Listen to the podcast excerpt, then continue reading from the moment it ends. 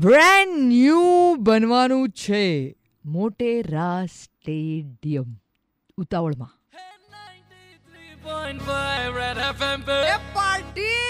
અમદાવાદ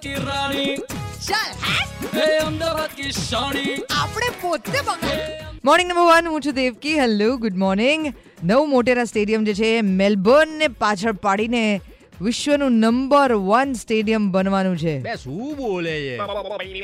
સાચું કહું છું નવું સ્ટેડિયમ આશરે ત્રેસઠ એકર જમીન ઉપર આકાર લેવાનું છે.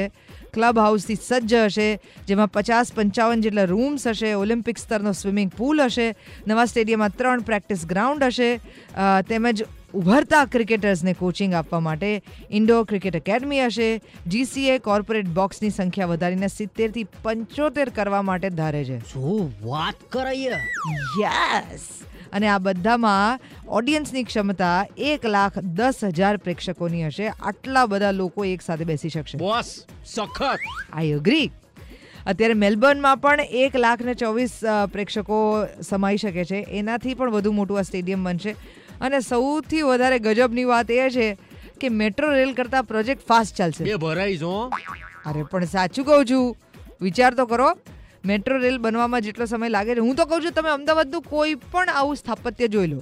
એવું કોઈ પણ કે જે અમદાવાદના વિકાસ માટે થઈને અમદાવાદમાં બંધાવવામાં આવી રહ્યું હોય એની કોઈ પણ સ્પીડ ગણી લો.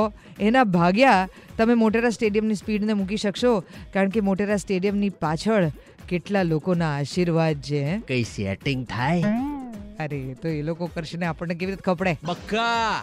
હિટ છે. આઈ અગ્રી આ સ્ટેડિયમ હિટ છે. આનાથી ખૂબ બધી કમાણી થવાની છે. કોને કોને ક્રિકેટર્સને ખૂબ બધો ફાયદો થશે. મારી ખાલી રિક્વેસ્ટ એટલી છે કે એમાં જેટલી સ્પીડ મૂકો છો એની દસમા ભાગની સ્પીડ તમે પ્લીઝ ફટાફટ આ મેટ્રો પ્રોજેક્ટની અંદર પણ મૂકી દો. એટલે અમે આ ટ્રાફિકમાંથી બચીએ ભાઈ. બજાતરો!